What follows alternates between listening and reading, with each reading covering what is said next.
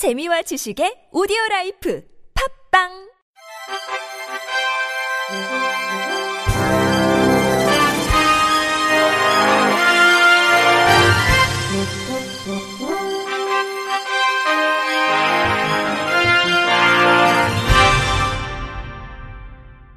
청취자 여러분 안녕하십니까? 7월 23일 화요일 KBS 뉴스입니다. 서울시는 스마트시티 시범단지인 마곡지구에서 4차 산업 신기술을 이용해 지역사회의 문제를 해결하는 마곡 스마트시티 living lab 프로젝트 5개를 선정했다고 밝혔습니다. 기업이 4차 산업 신기술을 개발하고 실제 사용자가 될 시민, 전문가가 프로젝트에 직접 참여해 기술을 실험 실증하는 방식입니다. 다섯 개 프로젝트는 시각장애인의 편리한 보행과 물건 구매를 돕는 앱을 개발하는 시각장애인 무장애 도시 시범 사업, 지역의 냄새 데이터를 지도로 구축하는 냄새 community mapping 사업, 아파트 화재 감지 앱을 개발하는 주거 지역 화재 상황 인지 시스템 구축, 자율주행 로봇 배송 서비스를 실증하는 자율주행 기반 로봇 플랫폼 활용 실외 배송, 전동 킥보드 전용 스테이션을 설치하는 IoT 1인 교통수단 연구입니다. 프로젝트는 약 6개월간 진행되며 12월 성과 보고회에서 성과를 공유합니다. 프로젝트에 참가하고 싶은 시민은 각 프로젝트 주관 기관의 사업 설명회 또는 모집 공고를 참고하면 됩니다. 김선순 서울시 지역발전본부장은 시민과 전문가, 유관 기관이 함께 추진해 마곡지구를 서울의 대표 스마트 도시 모델로 만드는데 기여할 것으로 기대한다고 전했습니다. 서울시가 어르신과 장애인을 위한 사회 서비스를 책임지는 종합 재가센터 다섯 곳을 신설합니다. 서울시는 오늘 성동 종합재가센터 개소를 시작으로 올해 안에 은평, 강서, 노원, 마포구에도 재가센터가 문을 연다고 밝혔습니다. 종합재가센터에서는 장기요양과 장애인 활동 지원 등 어르신과 장애인을 대상으로 사회 서비스가 제공됩니다.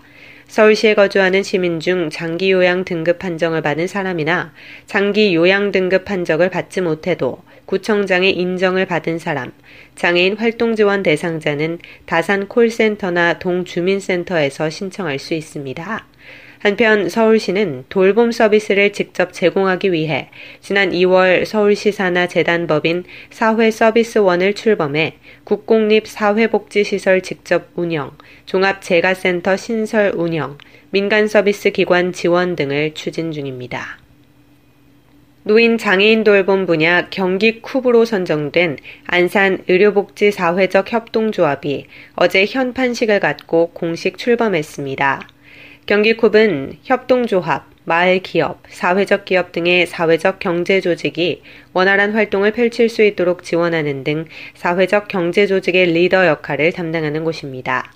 특히 축적된 경험과 역량을 사회적 경제 조직에 전수하고 공유하는 역할을 수행하게 됩니다. 안산 의료복지 사회적 협동조합은 6천여 명에 달하는 조합원을 바탕으로 노인 장기 요양, 장애인 방문 간호 활동 지원, 한의원 및 치과 운영 등 지역 community care를 선도해 온 점을 인정받아 도내 노인 장애인 돌봄 분야 경기쿱으로 선정됐습니다. 조합은 앞으로 교육, 자문, 컨설팅, 네트워킹 등 사회적 경제조직 활성화를 위한 다양한 활동을 펼쳐나갈 계획입니다. 서남권 도소통협치국장은 경기쿱은 사회적 경제조직의 리더 역할을 수행하게 될 것이라며 안산 의료복지 사회적 협동조합이 성공적인 모델이 돼주길 기대한다고 밝혔습니다. 알뜰폰 업체 SK텔링크가 예비 사회적 기업 소소한 소통과 손잡고 SK7모바일 착한 가입 안내서를 제작했습니다. 이번에 제작한 안내서는 발달장애인을 위해 어려운 문구를 바꾸고 필요한 설명을 보태거나 이미지를 추가했습니다. 안내서는 휴대폰 개통 시 수행해야 하는 여러 동작을 단계별로 사진과 함께 제시했습니다. 예를 들어 유심 끼우기의 경우 휴대폰 옆면이나 위쪽에 작은 구멍을 찾습니다. 핀이나 클립을 구멍에 조금 세게 꽂습니다. 사진처럼 유심을 올릴 수 있는 부품이 나옵니다. 유심을 부품 위에 올려 끼운 후 그대로 밀어 넣습니다와 같이 화살표를 통해 설명하는 방식입니다.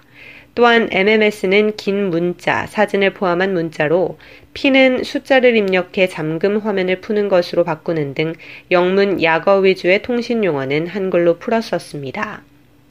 김광주 SK텔링크 알뜰폰 사업본부장은 누구나 평등하고 편리하게 모바일 생활을 누릴 수 있도록 SK7 모바일 가입 안내서를 새롭게 개편했다며 소소하지만 착한 변화가 통신약자 보호를 위한 변화의 진앙이 되기를 기대한다고 전했습니다.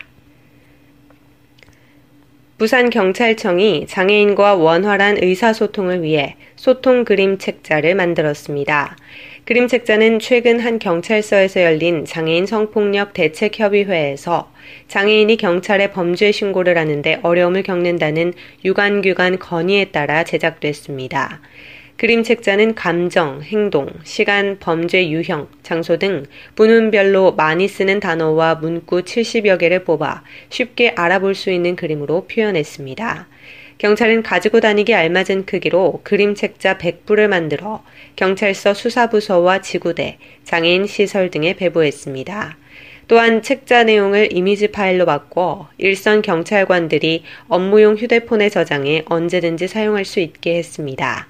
장애인 거주시설인 바오로 아람터 황석자 원장은 22일 소통 그림 책자가 장애인들이 이해하기 쉽게 제작돼 활용 가치가 높다며 범죄 신고뿐 아니라 장애인 교육 자료로도 활용할 수 있을 것이라고 기대했습니다. 한국장애인 소비자연합 장애인 소비자 서포터즈 1기가 지난 19일 서울 보라매 청소년 센터에서 발대식을 갖고 본격적인 활동을 시작했습니다. 일기로 선발된 서포터는 총 16명으로 시각, 청각, 지체, 뇌병변, 지적장애 등 대표 장애 유형별로 구성됐습니다. 이들은 오는 12월까지 적극적인 장애인 소비자의 소비 주권과 차별 없는 소비 문화를 위해 다양한 활동을 펼칠 예정입니다. 한국장애인 소비자연합 이병돈 대표는 장애인 소비자에 대한 우리나라의 인식은 전무한 상태라며 앞으로 장애인에 대한 사회의 편견과 차별을 상대로 싸워나가는 장애인 소비자의 대표단체로서 역량을 집중하겠다고 밝혔습니다. 시각장애인 마라토너 한동호 선수가 제5회 시각장애인과 함께하는 어울림 마라톤 대회에서 가이드 러너 없이 10km 마라톤에 도전합니다. 이번 대회는 오는 9월 21일 서울 여의도 한강공원에서 하프와 10km, 5km 걷기 코스로 나뉘어 진행됩니다. 한 선수는 웰컴 디지털 뱅크가 사회공헌 활동 꿈테크 프로젝트의 일환으로 Run for Dream이라는 캠페인을 기획, 제작한 웰컴 드림 글래스를 착용하고 마라톤 10km에 도전할 예정입니다. 웰컴 드림 글래스는 안경에 GPS와 카메라를 부착함으로써 사물 인식을 통해 소리로 guide runner의 역할을 대신합니다. 다른 시각장애인 마라토너들은 guide runner 및 보조인과 1대1로 각 코스에 도전합니다. 끝으로 날씨입니다. 내일은 전국적으로 구름이 많은 가운데 중부 내륙 지역과 경상 내륙 지역은 오후 곳에 따라 비가 내리는 곳이 있겠습니다. 또한 중부지방과 전라도 지역은 새벽부터 오전 사이 이슬비가 내리겠습니다.